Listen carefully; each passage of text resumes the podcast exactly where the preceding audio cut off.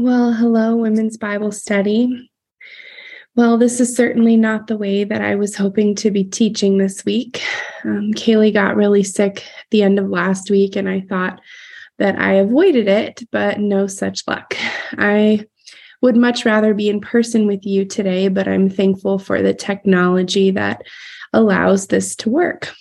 And I hope that you enjoyed the little video by Kid President. Um, I thought that video was so appropriate as we head into Thanksgiving this week. I also thought that today's lesson, which I think focuses around how we treat one another, was very appropriate as we head into the holiday time, which I know can be stressful at times. So, last week, last week, our topic was persevering in trials. And we heard from Pastor Kate about the way that Nehemiah encouraged the people to persevere. She told us that he instructs them, he instructs the people to reach out to God. He encourages them to keep on keeping on. He sets up daily defenses and encourages them to trust in the promises of God. Through the trials they faced, we read that they worked with all their heart. And the chapter ended with, We continued the work. The opposition they faced seemed to have prompted them to work even harder than before. But now we come to chapter five. And chapter five paints a different picture. Their work comes to a standstill because the people of God had come to fight with one another. Oftentimes, when we face opposition from the outside, we grow together and we unite. But if we become divided, that's when we hit a standstill. If the people of God are divided, the work stops. And our year's focus is this word restoration. It's the theme of these two books. However, if our foundation for restoration, for rebuilding, is not love for one another. Everything built will be torn down. If we do not love our neighbor as ourselves, all our efforts will be in vain. So before we dive into our passage, let's pray together. Father God, I thank you for technology and the ability to still um, study the word together. Lord, I thank you for this passage and this theme of restoration. And I pray that as we look at this passage where we see the people of God divided, that you would show us ways that we can love one another better, especially as we enter into this holiday season, Lord. Would you move our hearts? Would you speak to us? In your name I pray. Amen. All right. So, since it's going to be hard to show slides today. I believe that you received them in your email um, and maybe you printed those out. This would be a great time to get those out. Um, if you didn't, it would be helpful to either have your Bible or just your book where the passage is written to follow along with the passage. So, we're going to start with reading about the problem that they are faced with in our chapter, and that's found in verses one through five. It says, Now the men and their wives raised a great outcry against their fellow Jews. Some were saying, We and our sons and daughters are numerous. In order for us to eat and stay alive, we must get grain. Others were saying, We are mortgaging our fields, our vineyards, and our homes to get grain during the famine. Still others were saying, We have had to borrow money to pay the king's tax on our fields and vineyards. Although we are of the same flesh and blood as our fellow Jews, and though our children are as good as theirs, yet we have to subject our sons and daughters to slavery. Some of our daughters have already been enslaved, but we are powerless because our fields and our vineyards belong to others. Okay, so Nehemiah has this public works program going on. He has all hands on deck to rebuild the walls of the city. It isn't clear that anyone is being paid for their work here. Now, to complete this task, the people had to take a step of faith as they left their normal trades and professions to work on the wall. The sacrifice was now beginning to wane on them With the leading breadwinner away from home, many families were going without food. On top of this, the region had been through a period of famine, and so food supply had become scarce. And on top of that, they're not working their fields and tending their crops. So there was a food and financial shortage going on. To get the food they needed to survive, they had to put their land up as collateral on their loans. And so they were losing their lands. Making matters even worse, some families were having to sell their children into debt slavery. Think of this for a moment. They had just come back from the exile the chosen people of God were sold as slaves in exile, and now here they are selling one another. They're about to sell their children to one another into slavery right after being brought back out from the exile. The problem they present, however, is not just these economic trials that they're facing. It was how their own Jewish brothers were treating them during these hard times. You expect to see this in the world, but this is happening between God's people. This is the problem that's enraging them, although we are of the same flesh and blood as our fellow Jews, they say. So, what is it that almost brought the work of God to a complete halt? The danger did not come from opposition without, it came from within, from their hearts it was their greed. So, how does Nehemiah respond to this injustice? Let's read it in verses six through eight. It says, When I heard their outcry and these charges, I was very angry. I pondered them in my mind and then accused the nobles and officials. I told them, You are charging your own people interest. So I called together a large meeting to deal with them and said, as far as possible, we have brought back our fellow Jews who were sold to the Gentiles. Now you are selling your own people only for them to be sold back to us. They kept quiet because they could find nothing to say. So, first, Nehemiah's response is he's angry. One commentary I read said that anger is appropriate, but it's not a sufficient response. Emotional distress had to be followed by intellectual reflection, which led to practical action. So, pausing there, how often do we stop with just anger? We see someone being mistreated, we hear of a wrong going on, we hear of injustice or suffering, and we're angered by it. But does that anger turn into reflection, leading to action? Nehemiah, as we have seen throughout this book, is not just a man of emotion and passion, he is a man of action. He is stirred by things, he's impassioned by them. And then he brings them to the Lord in prayer. But then he does something about it. Raymond Brown, in his commentary on Nehemiah, says this When good people in our world hear of cruelty, oppression, and discrimination, they are frequently moved by what they see on television news bulletins and read in their newspapers, and they may become very angry at such appalling neglect and brutality. But all too often, the response stays on that level of the merely emotional. And then, often, under the pressure of compassion fatigue, vaporizes into thin air. The heart has been moved, but nothing more. So Nehemiah does not just get moved to anger, he then it says he ponders. It says he pondered them in his mind. So what do you think he is pondering here? I think it's very likely that he was pondering Leviticus 25. So let's look at what Leviticus 25, verses 35 through 43 says. It says, If any of your fellow Israelites become poor and are unable to support themselves among you, help them as you would a foreigner and stranger, so they can continue to live among you. Do not take interest or any profit from them, but fear your God, so that they may continue to live among you.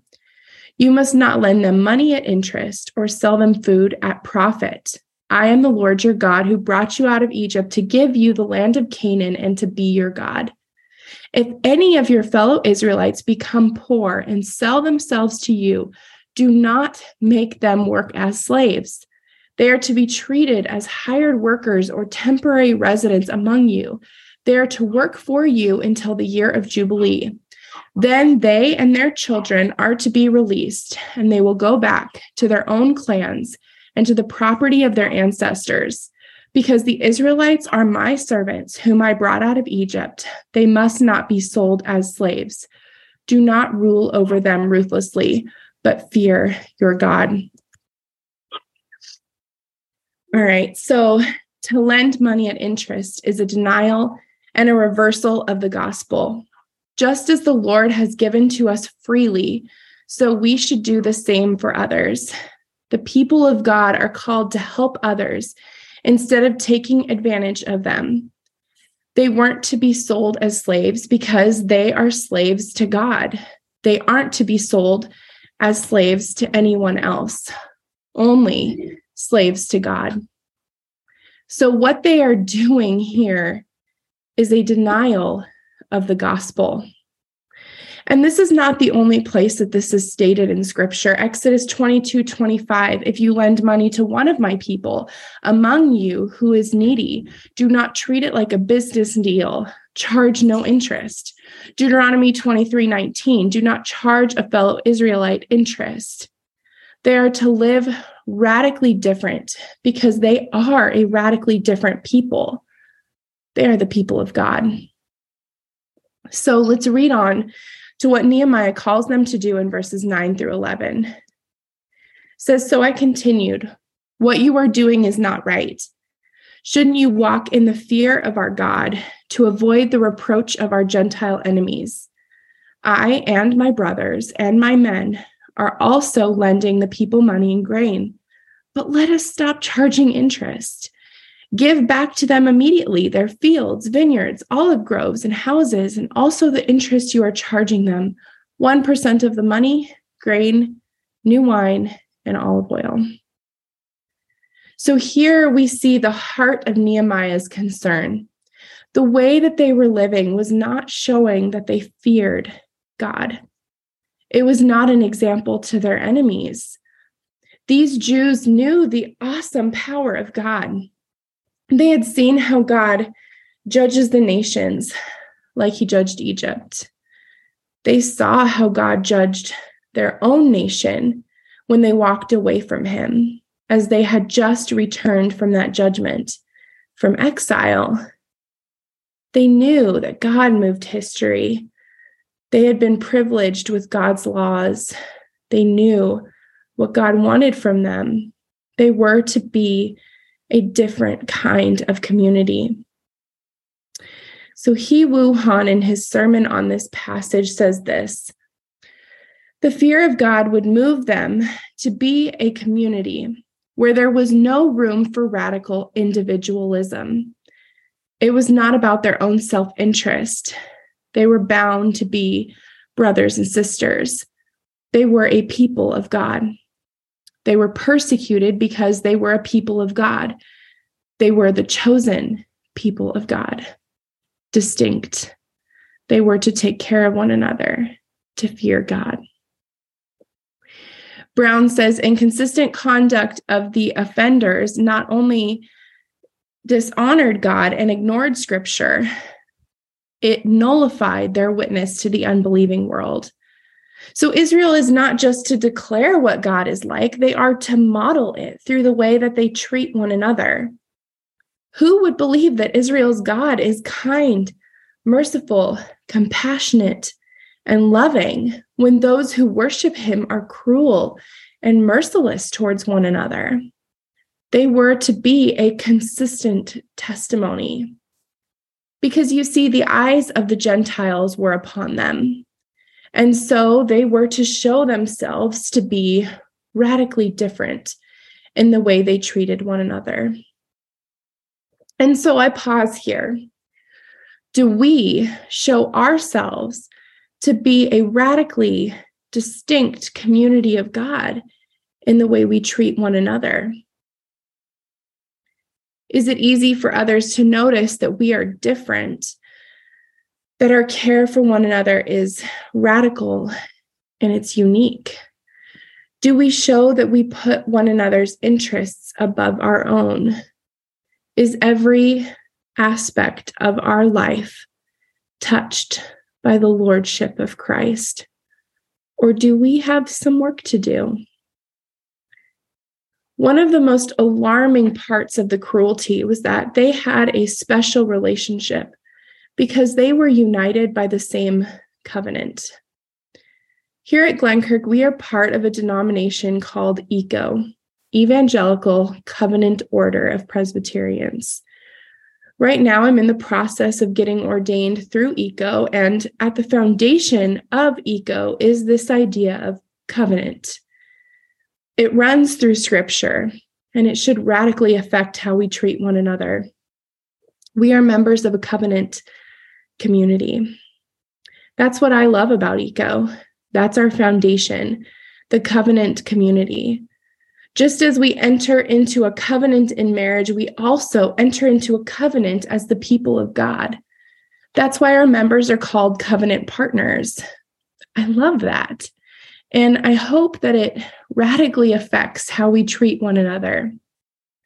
Because we are called to be a light to the nations. Matthew 5 14 through 16, you are a light of the world. A town built on a hill cannot be hidden, neither do people light a lamp and put it under a bowl. Instead, they put it on a stand and it gives light to everyone in the house. In the same way, let your light shine before others that they may see your good deeds and glorify your Father in heaven. That is what Nehemiah is calling them to here in our passage to be distinct, a light to the surrounding nations, showing their fear of God through their love and care for one another. So, what is their response? Verses 12 through 13. We will give it back, they said, and we will not demand anything more from them. We will do as you say. Then I summoned the priests and I made the nobles and officials take an oath to do what they had promised. I also shook out the folds of my robe and said, In this way, may God shake out of their house and possessions anyone who does not keep this promise. So may such a person be shaken out and emptied. At this, the whole assembly said, Amen, and praised the Lord. And the people did as they had promised. This is a radical response, radical repentance costly repentance. To return this interest would have been costly. Nehemiah knows that when it comes to parting with money, it's easy for us to change our minds. So he summons the priests and immediately has them take this oath. He then acts out his words symbolically, taking his robes and shaking them out, showing that if they don't keep this oath, may God shake them out as well if they don't keep their promise, they would become as destitute as the poorest in Judea, shaken out and emptied. So, to conclude, what does this passage say for us today? They, as the people of God, were called to a life of radical distinction, of radical grace, mercy, and love for one another. Through their covenant relationship with God, they were to treat one another in a way that was an example to the world.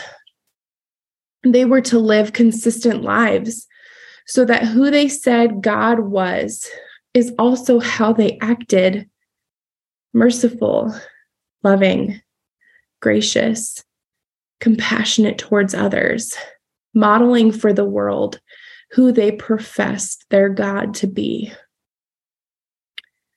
And so we are called to do the same.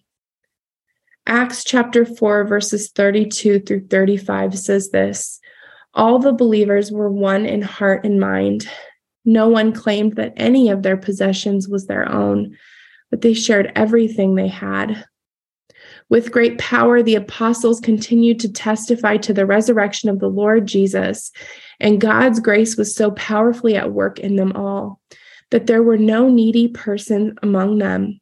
For from time to time, those who owned land or houses sold them, brought the money from the sales, and put it at the apostles' feet, and it was distributed to anyone who had need.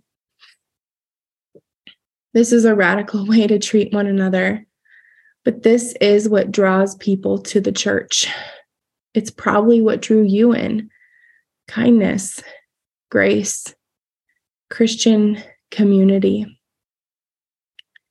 What draws people into church is Jesus. Jesus, who comes alongside us and sees us in this bondage of sin and guilt, and he takes action for it. He goes above and beyond anything that God could possibly owe us, giving us this radical gift of grace as He takes the justice that we deserve. May we model this by the way we treat one another. Let's go beyond anything we could possibly owe one another and instead offer radical grace, radical compassion, and radical love. Let's have the foundation of our restoration be love for one another, radical, self giving love. So now Carolyn is going to play our closing song, which I thought fits so well with this passage. It's called Different by Micah Tyler. Thank you, ladies. I hope that you have a wonderful Thanksgiving, and I really look forward to being back with you the following week.